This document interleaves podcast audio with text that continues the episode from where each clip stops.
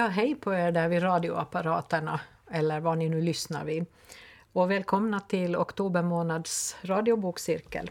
Vi som sitter här idag är jag, Katarina Norrgård. Jag, Ulf Nyback. Ulrika Nettelblad. Och Ingemar Johansson.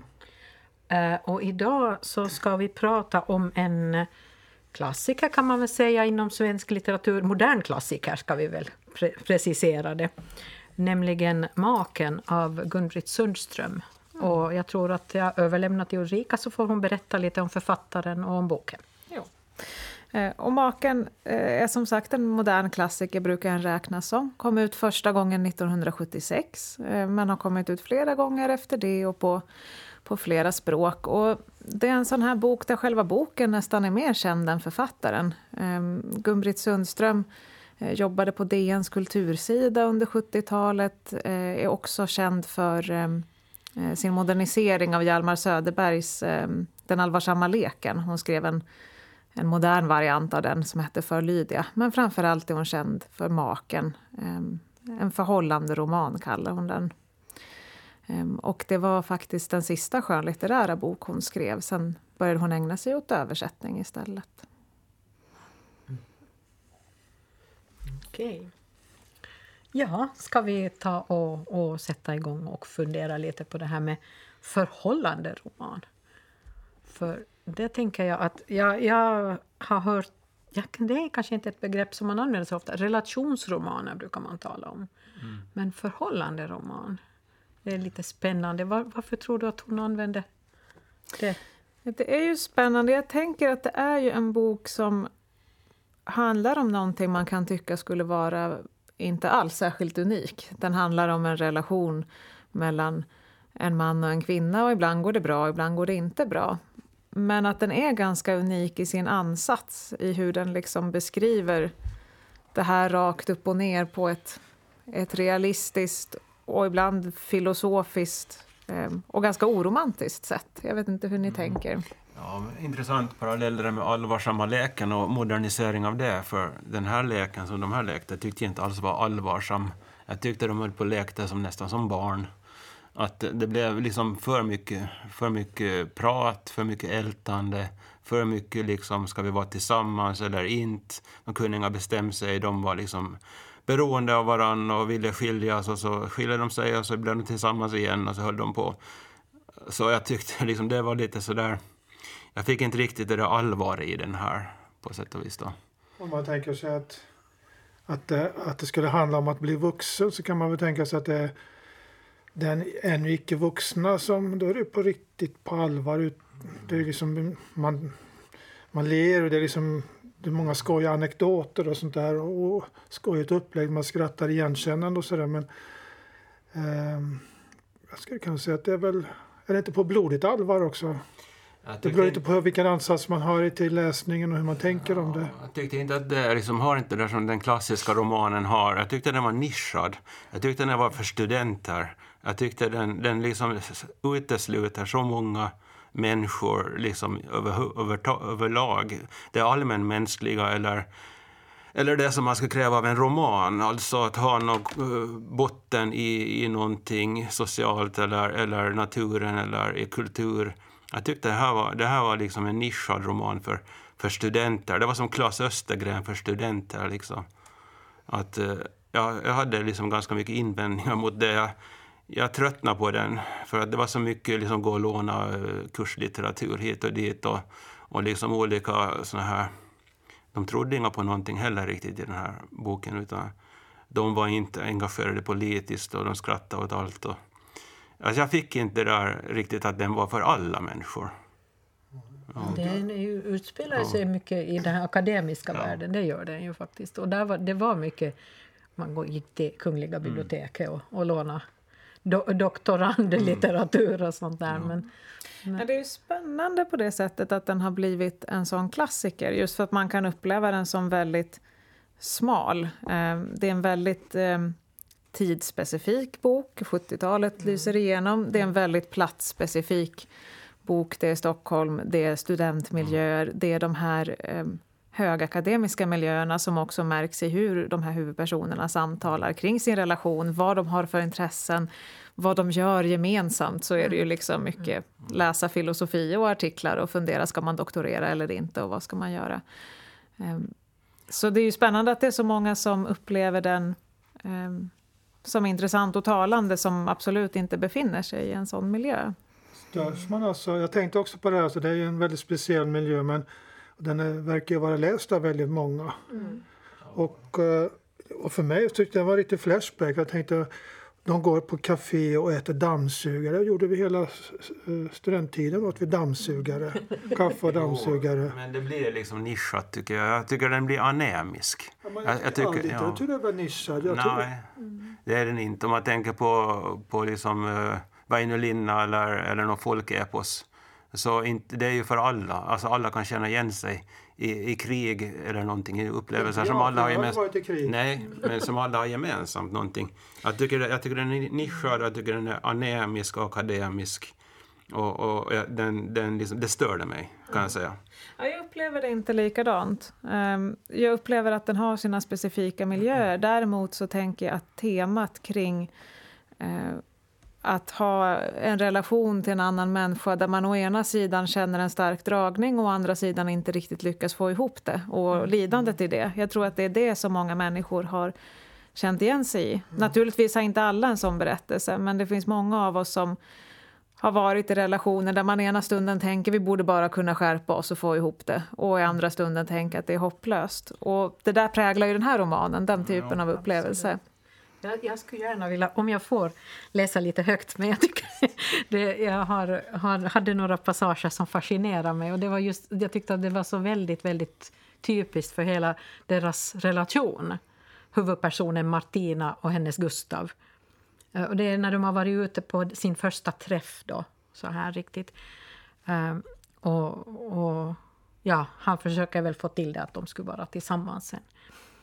Eh, och hon säger nej tack, men nej. Eh, han frågar inte varför jag, vill, varför jag inte vill vara tillsammans, så jag får inte tillfälle att utveckla det.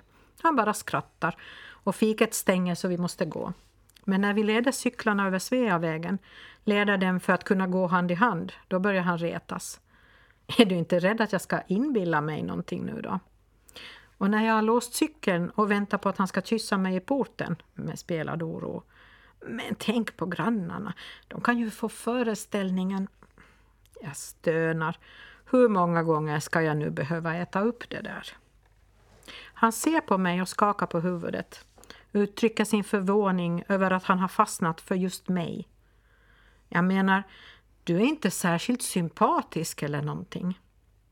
Han säger det i lätt ton, men utan att för ögonblicket fundera närmare över det förnimmer jag att det är en märklig replik.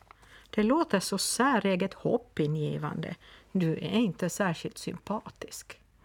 Och det där, det där tycker jag det är så väldigt typiskt för det. Han ser henne för det hon är och han tycker om henne ändå och vill ha henne. Och hon, ärligt talat, hon är faktiskt inte speciellt sympatisk.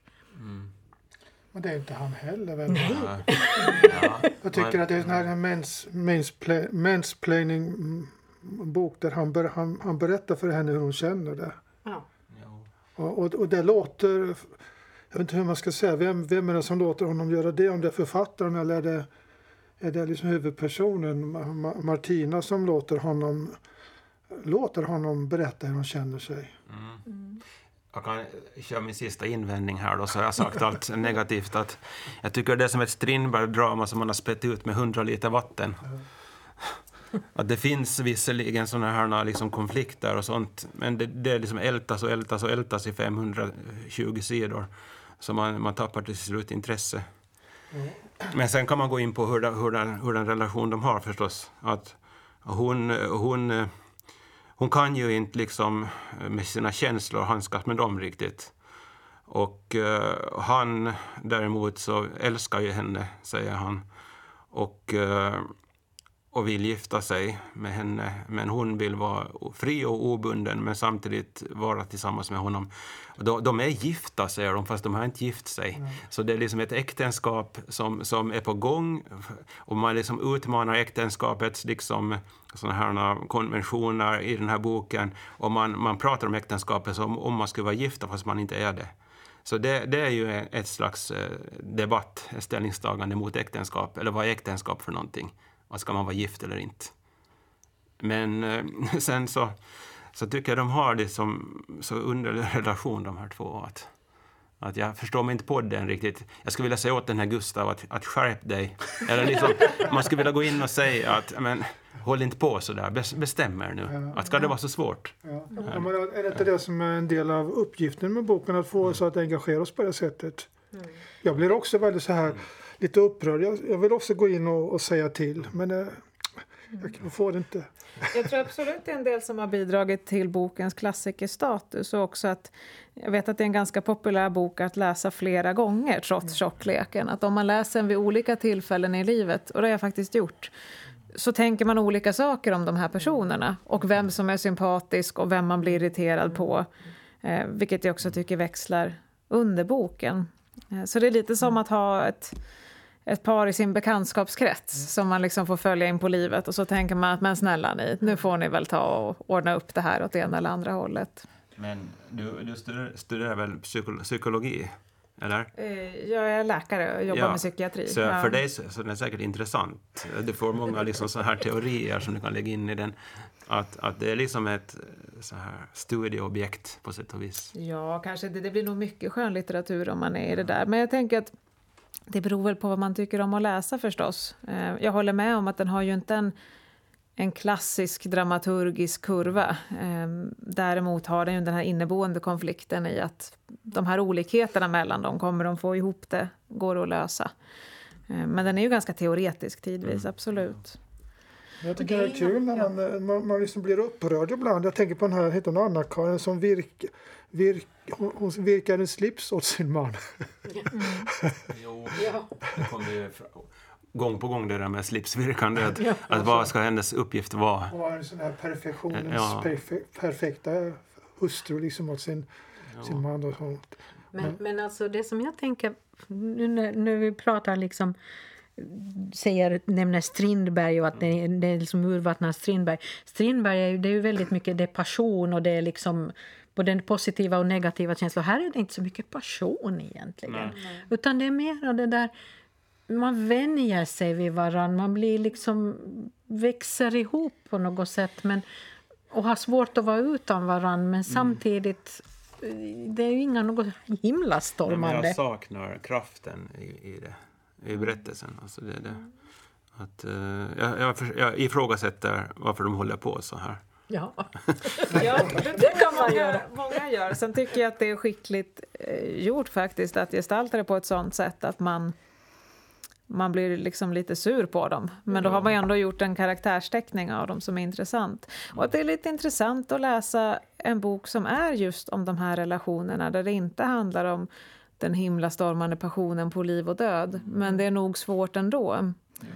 De har ju en väldig ömhet mellan sig upplever jag i det här paret. De är som väldigt nära vänner. Eh, de har så mycket så de trivs så bra med hos varandra. Eh, så mycket gemensamma intressen, så mycket att bygga vidare på. Så att jag kan ändå förstå vad som gör dem så frustrerade i att inte den där lilla gnistan kan finnas också.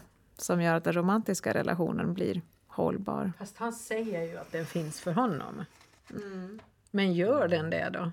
Eller, ja, eller är det bara lust? För, för sex ja. är han ju åtminstone väldigt inne på, fast hon inte är det. Mm. Men ja det liksom känns inte som han kanske...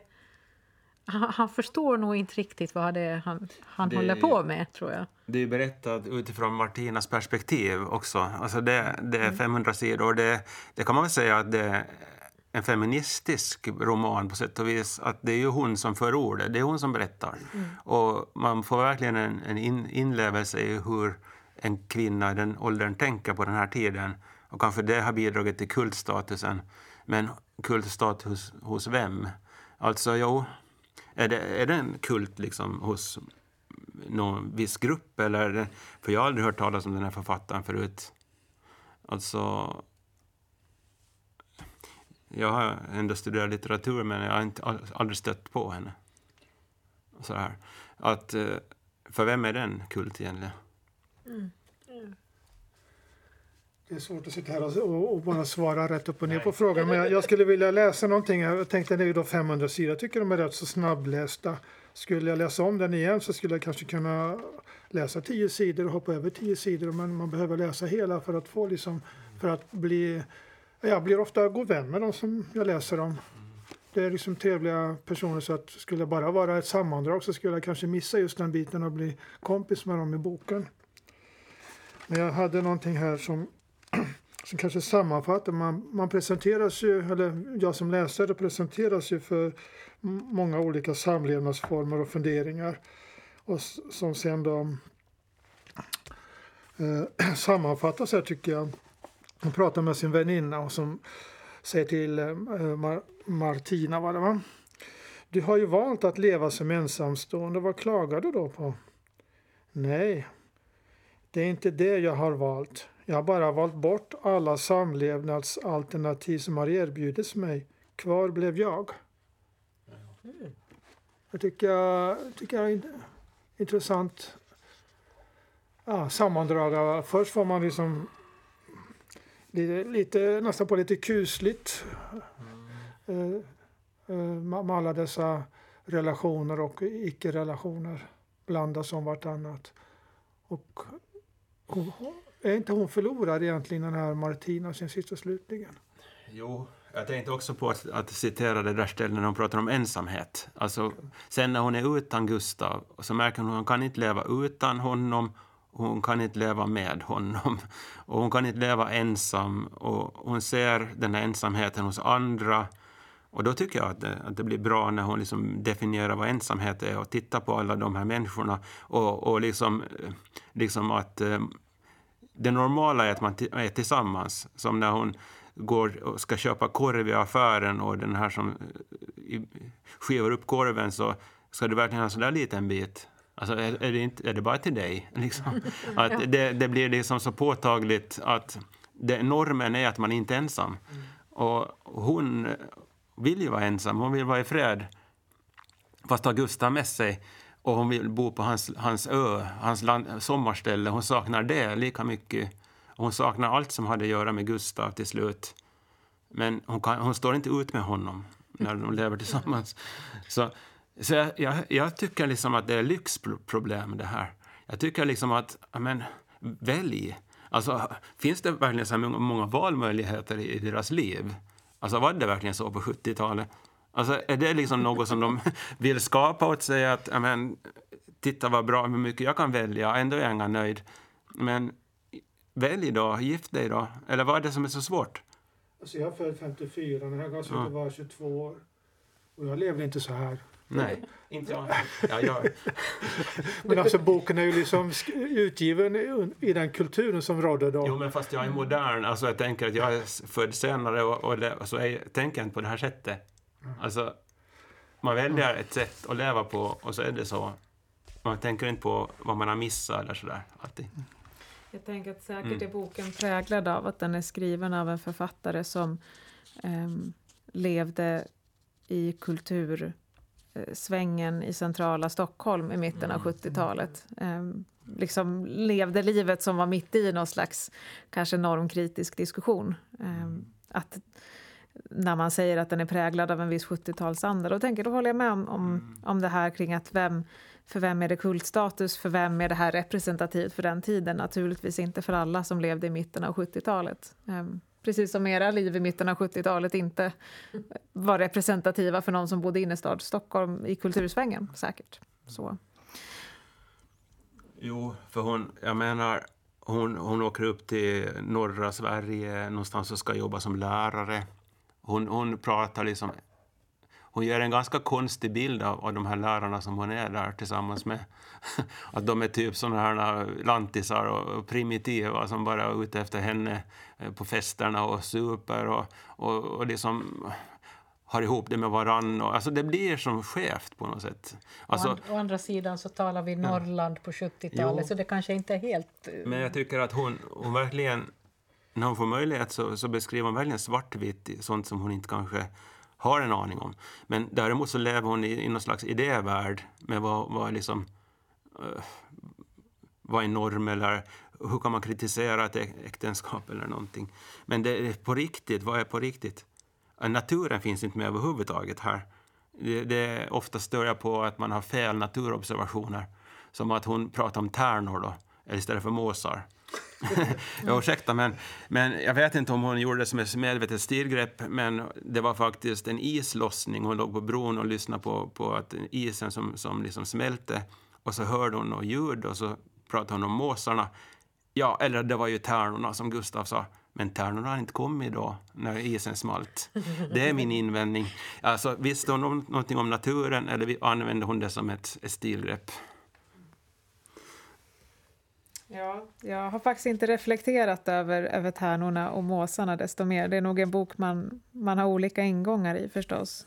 Ehm, är det bara jag som tycker att den är ganska rolig? Jo, nej, den är rolig. Den är den på sitt, på sitt sätt. Alltså, inte överallt. Och ibland blir man nog, som sagt, man blir lite frustrerad på dem. Att, men snälla ni, att, kan, ni, kan ni liksom sluta med det här dansande runt, runt den här gröttallriken och hugga in istället liksom. Jag tycker det är en härlig flashback. Det är, det är, det är min bakgrund det här. Jag känner igen be- begrepp och, och sätt att beskriva vad som hände. Att de, när någon ringer så går man till, till telefonkiosken och, och när någon ska ringa mig så måste jag skynda mig hem för att de kanske ringer så att jag hinner hem innan de ringer. Och här står talas om ett Perstorps café eller en café med Perstorpsplattor. Ja, men, ja, men, eh, vårt kök hemma bestod av Perstorpsplattor.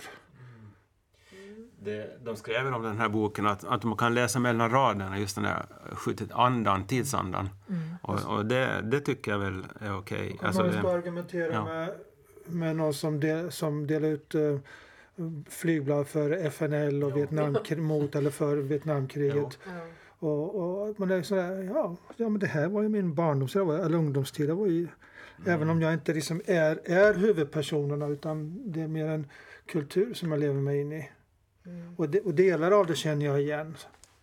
Eh, Det var lite, jag var bara barn på 70-talet. Så jag, jag, alltså jo, visst det finns det ju saker man kommer ihåg så där svagt men typ eh, Gunnar Sträng på tv. Såna, såna små detaljer. Men, och att det var så socialdemokratiskt i Sverige och så där, liksom just regering och sånt. Men nej, in- inte kanske just det. Men, men det känns ändå som att den här 70-talsdoften hänger över. Att den är nog väldigt... Jag menar, bara en sån sak som att hon röker pipa. De röker båda pipa. Och jag menar, man kom, nu kommer jag ju ihåg att alla rökte ju när jag var barn. Och ja, okej, kvinnor rök kanske inte pipa så hemskt ofta, men det förekom. Eh, men alla rökte. Hemma och borta och överallt. Och det är, det är en sån här tobaksdoft som svävar över den här, den här boken på något sätt.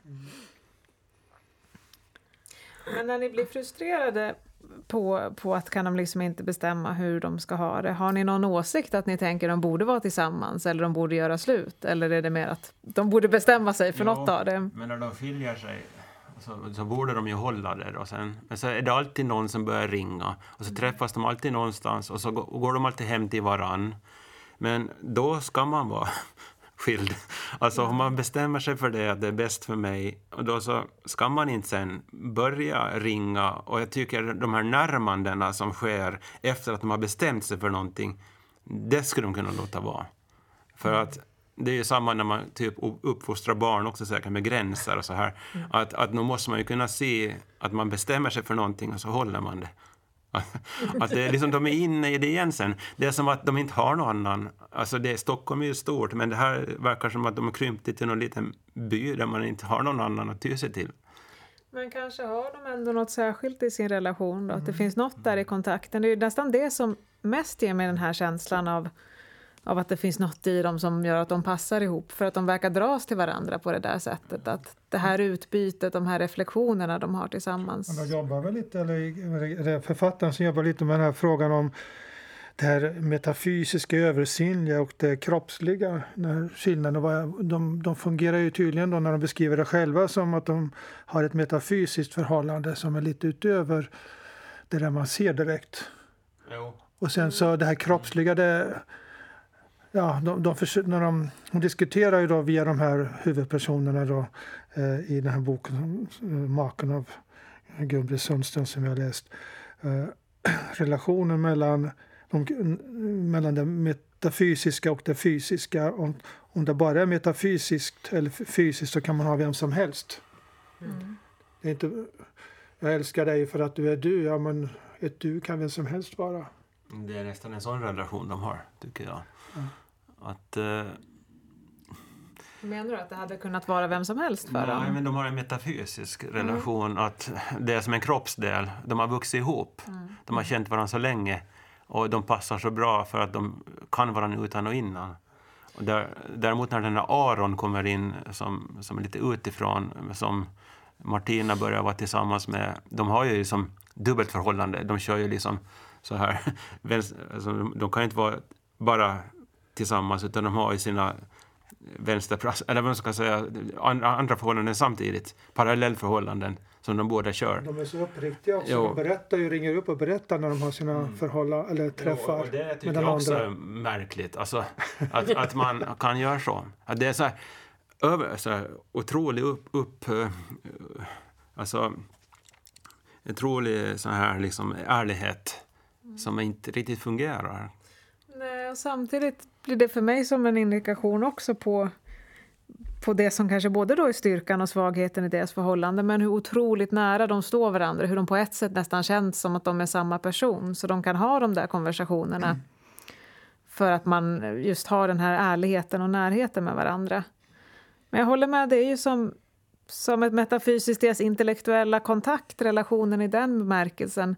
Eh, Deras vardagliga liv tillsammans när de bara umgås verkar de ju ofta trivas med. Men de vill samtidigt ha olika saker på längre sikt som gör att de inte blir nöjda i relationen. Eh, Man får, jag tycker de verkar ha mycket trivsam samvaro tillsammans. De åker till de här ställena, de läser de här böckerna. Ofta får jag känslan att Martina är ganska nöjd om det bara kunde få vara så. Men den här Gustav, han är inte nöjd. Att varför kan det inte liksom lite mer och kan du inte visa att du älskar mig lite mer? Att hon, hon skriver ju det någon gång också, att hon skulle vara nöjd om de är tillsammans, om de har det. Men han blir nog lyckligast om de är isär, för hon kan inte riktigt ge honom det han önskar från en relation. Mm. Och han har, ju, han har ju ett väldigt starkt behov av att ha en relation, helt uppenbart. Eftersom varenda gång i princip som de har skilt sig då, så då har han återigen hittat någon som han håller ihop med. Och, och sen kraschar det återigen och så är de, dras De de, ihop på något vis. Samkörda, de är inte liksom, hur ska man säga, de, de, är, de går omlott av varandra. När den ena har en annan partner, är den andra svartsjuk och sen byter det hela tiden. Ja, jo, det är lite sån här dra, Du kan, dragkamp. du kan inte bestämma den här veckan så har vi en annan partner utan det glider lite av varandra. Jo, det beror på hur man berättar det också. Att man har, vad man har, hur man har haft ihop det. Att man- det kommer lite opassligt i fel tonläge. Och liksom då, då är det inte bra. Då, då känner den andra att nu kommer de där känslorna som jag inte vill känna och varför. Och, och det är liksom, de analyserar sina känslor hela tiden. Men Gustav har ju den där passionen. Den tycker jag Martina saknar. Att hon har inte en passion för honom. Och det, det tror jag stör Gustav. Att, att han vill ha den där, liksom, känna den där kärleken som han känner och som han uttrycker. Ja, men han ville bestämma åt, åt, åt Martina hur hon ska känna för att han ska tycka att hon känner på riktigt. Men hon, hon däremot har svårt att känna den här känslan. Och som han lägger på henne. Men hon känner ju på sitt sätt. Och han motsvarar inte hennes riktiga beskrivning av hur det ska vara. Det är Martina som skriver, då skulle- hon kunna beskriva den här känslan som hon har. Ja, men det är författaren som skriver. Nej, men det är Martina som de har lagt ord. De har lagt ord i hennes mun. Alltså författaren har lagt ord i Martinas mun. Hon är jag. Ja. Det är hon som har för talan i, i boken. Och hon, jag tycker inte att jag hittar att hon har en passion för Gustav på samma sätt som han har. Nej, jag tror inte heller hon har en passion på samma sätt som han har. Däremot tror jag att hon älskar honom. Ehm, och ehm, att en svårighet i deras relation är att de uttrycker och upplever kärlek på väldigt skilda sätt. Eh, att för honom så älskar man med den här liksom intensiva passionen och för henne skulle den här ömheten, närheten, tryggheten vara nog så viktig och tillräcklig. Och hade de varit mer matchade i det så tror jag att de kunde ha en, en mycket bättre relation. Mm. Men ibland blir jag också tänka att så här, men sluta bara prata om det så kommer det liksom lösa sig. Att ni kanske inte ska diskutera mer kring det här utan bara låt det vara. 200 sidor räcker. De teori teoretiserar så mycket. De teoretiserar liksom. Det blir så... det är sant. Men samtidigt tänker jag att det är också en del av det som binder dem samman. Att det, det är liksom det de gillar att göra. De är så studentiga och, och humanistiska, eller liksom humaniora intresserade och vill bara prata om de här sakerna och då spelar det av sig på deras gemensamma liv Men vad skulle det ha blivit för en bok då liksom? Om de inte hade diskuterat? ja. Nej, alltså jag tänker att, att det är ju liksom hela bokens sätt att vara skrivet på. Eh, att det finns en sån ansats. Men om jag tänker på dem som, som en relation, om de vore mina kompisar så skulle jag säga åt dem, men sluta fundera så mycket och prova att liksom bara gå tillsammans, gör trevliga saker, diskutera inte hela tiden om ni är nöjda eller inte, så blir det nog bättre. Men då skulle det inte bli någon bok kvar. Ja, men det, det, det är det som stör mig med själva hela boken, alltså upplägget. Det, det, alltså från första början så, så väljer jag att ta ställning mot boken, för jag inte orkar med det här allt. Utan jag skulle vilja ha läst en annan bok kanske. Eh, alltså fem, 500 sidor och så har man två, två, två veckor på sig. Och sen så har man mycket annat att göra och sen är det liten text. Men, och sen ska man kämpa med den här boken och sen så är det ändå sån här att man hela tiden rätar sig på den. Så, ja, men då kommer väggen emot. Det är bara så. Och därför skulle jag önska en annan bok. Men kanske om jag skulle ha mycket tid på mig och jag skulle vara inställd på den på ett annat sätt. Jag, tyckte, ja. jag, jag hade ett, ett kort citat bara som, som det här som jag tyckte liksom det summerade väldigt bra hela boken, hela dess, deras relation.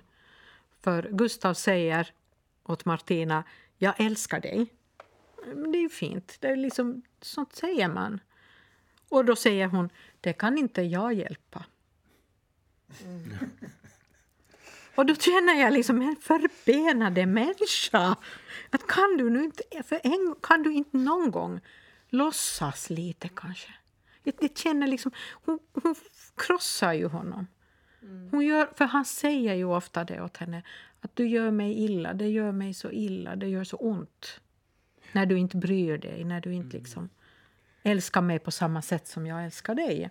Och, då blir man, och samtidigt så märker jag att ju längre jag läser desto mer sympati får jag ändå för Martina. Mm. Därför att han försöker på något sätt ändå, trots att de går så bra ihop, så försöker han på något vis knuffa in henne i en sån här förutbestämd mm. en ram nästan. Och det, det nämner hon ju också, den här fotografier som han har av henne på nattduksbordet där hon, Martina ser ut som en ljuv madonna och det är inte alls hennes stil. Och är det så här han uppfattar mig? Mm. Och jag tänker att jag känner igen det här från liksom relationer jag stött på i bekantskapskretsen och, och, och så. att um, Han älskar henne, jo visst. Men han älskar henne lite med en liksom brasklapp. Jag älskar dig om du bara inte kunde vara så att du inte älskar mig tillbaka på rätt sätt. Mm. Eh, om det inte var så att du behövde så mycket självständighet och egen tid och var så kall och vad det nu kan vara. Och det är ju också en del av vem hon är. Att det är också på något sätt en diskussion kring hur mycket ska man anpassa sig i en relation. Vad är rimliga anpassningar och vad är att man faktiskt inte passar ihop? Han kommer ju från en lite annan bakgrund. Alltså, han har eh, en kristen uppfostran. Han har föräldrar som är troende, som bevakar dem ganska hårt och som har liksom koll på henne. Och hon är mer en fri själ, alltså mer en sån här revolutionär eller en som vill göra uppror och vill söka nya vägar och vill liksom framåt i den här tidsandan kanske. Men han, han hänger kvar i det gamla på något sätt. Han han har... när de träffas ja. då bor han hemma hos sina föräldrar. Och hon är ju redan etablerad i, i, som ett eget hushåll så att säga. Mm. Och när hon kommer hem till honom då börjar han att tala om vad ska, ungefär vad ska mamma och pappa säga och sådär. Ja. Och det är väldigt främmande för henne. Så, så det finns kvar av det här gamla med så här patriarkala samhället. Är det 50-talet eller någonting i Ja, Sverige? Det tror jag nog är ganska... Jo, det fanns. Det Men, finns säkert idag också. men om vi tänker Stockholm och 60-70-tal så var det sådana här som, sådana som ville framåt och göra, hitta nya vägar. Och hon är en sån, Martina. Men han, han hänger kvar på något sätt. Det kan störa. Men Det kanske är för att han har ju sina föräldrar där i Stockholm. Han är ju uppvuxen där. Men hon kommer ju från en annan ort så henne, hon har ju flyttat hemifrån redan liksom och, och blivit självständig och, och frigjort sig från föräldrarna. Hon tar ju med honom hem till sina föräldrar också och i början av deras förhållande och, och, och hennes pappa säger han är väl inte kommunist bara. Och det är väl nästan det han är. Eller han är socialist. Han, han går med FNL-märke och han demonstrerar mot och att USA ut ur Vietnam och, och så här. Han Ja. var också väldigt raljant gentemot sin, sin egen både politiska och religiösa tillhörighet. Han, han måste ju klä sig i andra kläder då också, att han inte skulle se ut som någon kommunist. Han tog ju på sig finkläderna när han kom hem då till dem. Så han måste ju spela någon slags dubbelspel och det tycker jag är konstigt för så är det väl inte idag i, i Sverige, eller kanske? Men man kan inte säga att, att, att en hel nation är på ett visst sätt utan det- det är väl en anda som finns och så finns det väldigt många olika företeelser i Jag den tänker anda. så lite som vi var inne på, att, att är det här typiskt för mitten av 70-talet? Nej, det kanske är typiskt för en, en viss kulturgrupp i mitten av 70-talet. Att samma sak idag så är det ju stor skillnad om du är på en liten ort eller i innerstad Stockholm i vad som gäller. De representerar ju- när hon säger om Martina säger om Gustav att han är religiöst promiskuös. Han, han, kan del, han kan gå i vilken gudstjänst som helst. Skulle det vara, en- han är då alltså kristen och går, deltar i olika samfunds gudstjänster. Men då tänker hon han skulle säkert kunna vara med i något muslimskt eh, sammanhang, bara det är en bra predikant. Och på samma sätt eh, så är han ju men, men jo, för henne är då att, att vara religiös, det, då är man baptist, är man baptist och ingenting annat. Och så vidare. Så att det finns ju de här båda sak, företeelserna samtidigt. Ja, de, de, de tror ju inte på någonting egentligen. Alltså de, de skrattar ju, eller åtminstone Gustav, han skrattar ju åt, åt det mesta i smyg till henne. Och liksom, om det gäller kyrkpredikningar eller om det gäller politiker eller om det gäller marscher. Och de, de lever liksom, de är alienerade, alltså de här personerna, i sin samtid. De är som någon slags såna här små små liksom, isolerade gestalter som inte kan ta till sig någonting. Där, där, den här frä, främ, frä, att de är främmande för saker och ting, det är ganska vanligt idag också. Man är, men på 60-70-talet tänkte jag att, att det kanske inte var så vanligt. Men eh, det är, det är ett ganska intressant drag det där, men att det skulle nog kunna utveckla lite mer kanske. Att, Ja. Jag tänker att det finns ju mycket som känns väldigt, väldigt modernt, eller som en väldigt modern skildring av hur det är att vara ung. ehm, i, som kanske stämmer mer överens med hur fler skulle känna idag än hur det var då. Jag vet ju inte riktigt hur det kändes då. Eh, Men just lite den här rotlösheten och liksom främlingskapet inför sin samtid och vad ska man tro på, vad är på riktigt och hur vill man leva? Att I det alla oändliga valmöjligheter så blir det ingenting till slut nästan. Ja, man kan ju tänka sig att man börjar från noll. Alltså, om jag ska skapa mitt liv från noll, vad blir det av det? Det är väl en del av den här diskussionen som förs i boken också. Inte att man bara övertar en tradition och så som man kan tycka att det är helt bra, men liksom, om man nu väljer att pröva det på nytt och det är väl vad, vad Gun-Britt Sundström gör här. Och, och, vad händer? Och, och, ja. Ja, det är väl familjen, eller liksom det här sam, samlevnad, eller hur kan man leva tillsammans? Att, eh, jo, det prövar hon säkert, men att jag tycker inte att de kommer fram till någonting riktigt. Inte. Alltså, Nej, men det, är väl därför, det, det kan ju bli en bok till. Vet inte, det, hon, hon slutar skriva. Om hon har slutat skriva skönlitterärt så... Men det skulle kunna mycket väl med, Alltså- med, med hur den här boken är upplagd det kunna vara en fortsättning också. Kanske man skulle se om kanske någon annan författare skulle skriva en fortsättning. Martinas kompisar säger också åt henne att du har det så bra, att vad klagar du på egentligen? Och, och liksom, de är realister och de, de har gift sig och de har skaffat barn och, Och skilt sig. och skilt sig. Och de, det finns sådana personer också.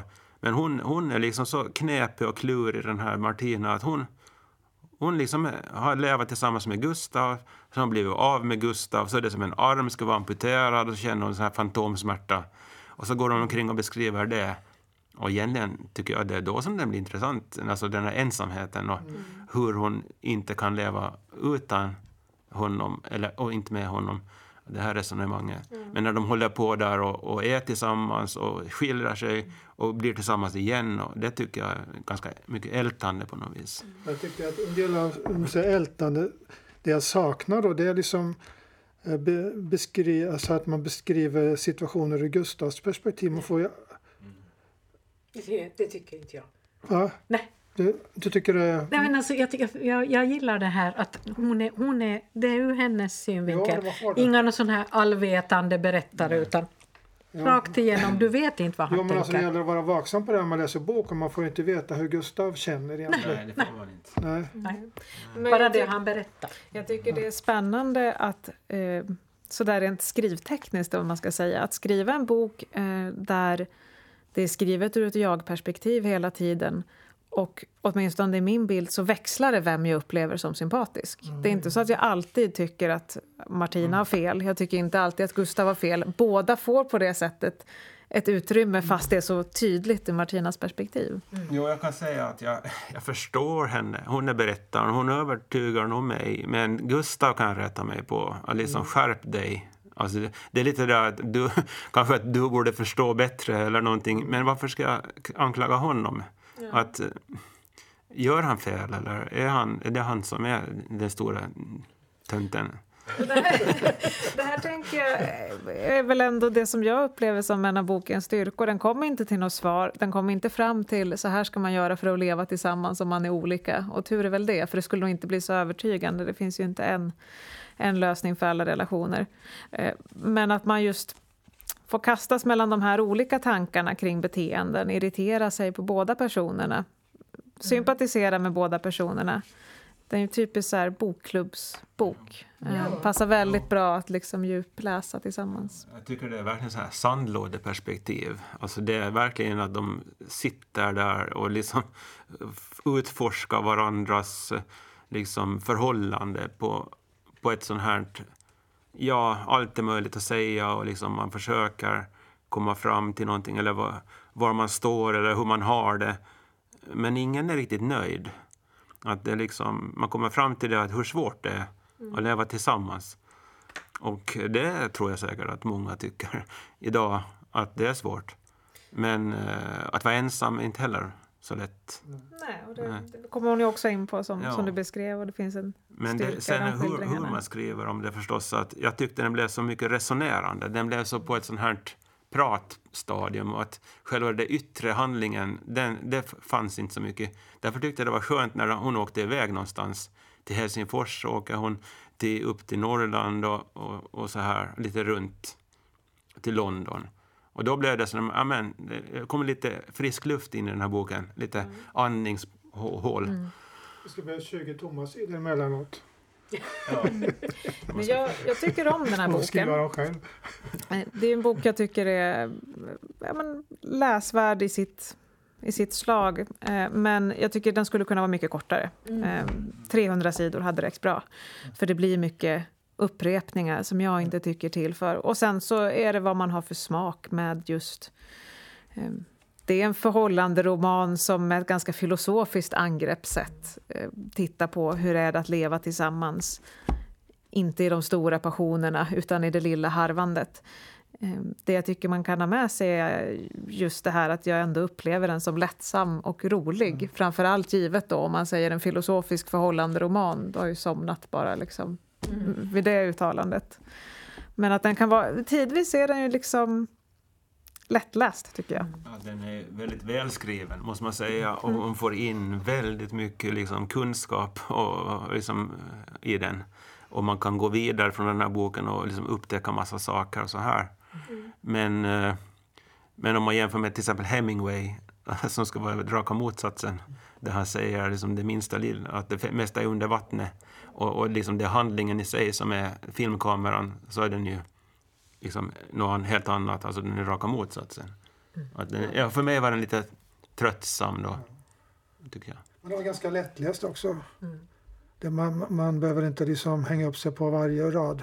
Ja, men jag blev så att jag började analysera med. Att jag, liksom, jag kunde inte, jag kunde inte liksom läsa den på lätt sätt. Utan, För mig känns det lite som att man skulle följa med i en tv-serie eller någon som skriver om sitt liv eller sådär. Att man, man hänger liksom med i olika scener och det bara rullar på. Men sen så på slutet, eller någonstans andra halvan, tycker jag det blir lite för Ja, segt. det, det är sant. Ja, jag tyckte också att den... Jag läste ju den som e-bok och det var 400 sidor. Och det hade, man hade bra kunnat kapa 100. Det hade inte varit något problem. Men däremot har jag nog aldrig satt så många bokmärken i en e-bok som jag gjorde i den här. För det var så mycket såna små detaljer som jag reagerade på. Att nej, men det här, det här var liksom, det här var intressant. Att, vad, vad då tweed, kavaj och trygghet? Vad menar jag med det? Eller den här ovanligt fula kaktusen som han skickade åt henne när han kom underfund med att hon ville inte ha röda rosor. Hon tyckte att det var banalt. Så fick hon en ovanligt ful kaktus i blom, med blombude istället. Och då säger hennes, hennes kompis då, som hon delar lägenhet med att ja, nu har han äntligen liksom fått koll på vem du är i alla fall. att nu har han börjat förstå dig. Det är en bok fylld av få, små fina detaljer tycker jag. Och välskriven. Det var, jag började skriva ner men jag tänkte nej, jag kommer aldrig igenom boken om jag ska skriva ner allt som verkar skojigt att skriva ner. Så jag lämnade. Ja. Jag har att som hon- sagt att hon mycket. upplever sig själv som osympatisk. Att hon typ säger så här, gift dig inte med mig. Alltså det, jag är inte en trevlig typ. Att, att det är så här ganska bra utgångspunkt eller realistisk uppfattning om, om sig själv. Men det är lite sådär hopplöst också. Det gör en Ja. ju sympatisk och samtidigt tänker jag också att det också speglar något som är synd för henne med att det har blivit just de två. För hade hon hamnat med någon som var lite mer krass som hon hade det kanske inte varit ett problem. Hon blir ju osympatisk i relation till Gustavs enorma kärlek. Hur är det med Aron då? Han är inte en liknande typ men han hamnar ju också någon annanstans. Ja, Ja, fast han är nog en sån här typisk Casanova skulle jag säga Kommer mera. och går. Stryka Ja, frass. men är det inte sån person du beskriver som skulle varit en annorlunda än Gustav? Ja, fast han skulle ju ändå inte varit som Martina, tänker jag. Alltså, hon, är ju, hon har ju en liksom, ömhet och trohet i sig också, det tycker jag. Eh, Men hon har inte den här översvallande dyrkan som finns hos Gustav. Hu- Humorn hade de gemensamt. Det var ett sånt här kort som hon... han, han upptäckte att hon hade humor, det var Ja. kul. Jo, ja, vad var det han sa? Det, vad var det att det är, det är inte så vanligt med, med roliga kvinnor. Humor är ovanligt hos kvinnor, så var det. Ja, men det är typiskt. Men ursäkta mig! Eller det är ovanligare med intressanta kvinnor, säger han också. Jag tycker det är roligt att man upptäcker lite hos sig själv. Ja, ja, ja. Okej. Sen måste jag säga, jag tycker det är roligt, det kom ut eh, en eh, bok av Gun-Britt Sundström för ett par år sedan som inte var en eh, roman utan det var hennes dagböcker från 70-talet när hon jobbade på DN, var journalist. Kraftigt redigerade, hon hade liksom tagit fram det som hon tyckte var mest intressant. Och i den framkommer det att det här är ju i princip en nedskrivning av en relation hon har haft. Oh, Och- det jag på. Ja, och det har, ju- nämligen. var ju mycket frågetecken kring det när boken kom ut och så tyckte hon att nu har det gått så många år så då kan jag liksom skriva, skriva ner det och man får följa i de dagböckerna hur hon funderar, kommer det här bli läsvärt för någon annan överhuvudtaget eller blir det Mm. alldeles bara för privat vår relation? Och hur hon diskuterar med honom även efter att deras Ah, relation har avslutats. Du har första tjing på att uttala dig om det här manuset får komma ut. Ja. Om du inte är bekväm med det då blir det inget och så. Så det var väldigt spännande och Jag funderar på om det den var någon sorts processen. nyckelroman, men ja, okej, det var intressant. jo. Mycket, ja. Ja, nej, jag, tänkte, jag hade, hade lite roligt också, för det är just det där med de här, de här eh, den här humoristiska inslagen så var det ett som jag konstaterade att okej, det här är någonting som, som man känner igen som kvinna om man har haft långt hår. När han, han börjar undra över varför hon sätter upp håret i natten när de ska sova tillsammans. Nej, men jag trodde alltid att kvinnor slog ut håret i natten, säger han. Och hon är så, du har sett för många amerikanska filmer. Hör du. Att, har man långt hår så kan man inte ha det utslaget när man ska sova. Det funkar inte. Det blir för varmt och det blir för trassligt och sen fastnar man med hår. Ja. Och det där känner jag ju väldigt väl igen nämligen från den tiden när man hade långt hår och inte hade råd att gå och klippa sig jämt. Att man kan inte sova med långt hår utslaget. Det, speciellt inte om man delar säng med någon annan. Man ligger på rygg. För då lägger de sig på ens hår plötsligt och så fastnar man. Och det är inte trevligt. Och då satt jag och skrattade för mig själv. Ja, ja, se där. Man inte ligga still. Men eh, om du har en person till i sängen som delar kudde med dig, så nej. Mm. Och det är ju mycket sådana där igenkänningsinslag som blir humoristiska. Att det är det här. Ultrarealistiska eller typiska att jo visst, så där är det, men jag har inte sett någon skriva om det förut. Mm. Em, Små Precis. detaljer, inte bara det stora kring relationer. Ja. Det är lite roligt att de skickar bibelcitat till varandra Det tyckte jag genom hela boken. komiskt. Och det är ett sätt att närma sig varandra också. Att när de är separerade så kommer de där bara såna här bibelcitat. Och eh, Bibeln var tydligen central.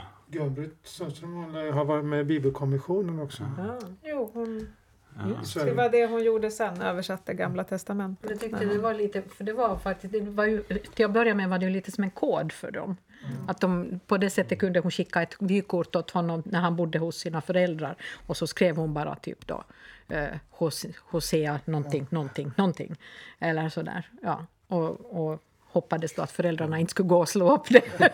för det var något väldigt kötsligt. Men där tänkte jag också när det kom sådana där slagkraftiga bibelcitat att ja, men nu ska de väl förstå att, att, att det menas allvar. Att de håller sig ifrån varandra och sådär. När det kommer liksom ett, till och med ett bibelcitat på det. Att, att nu är det nog bäst att vi, att vi splittrar för evigt här.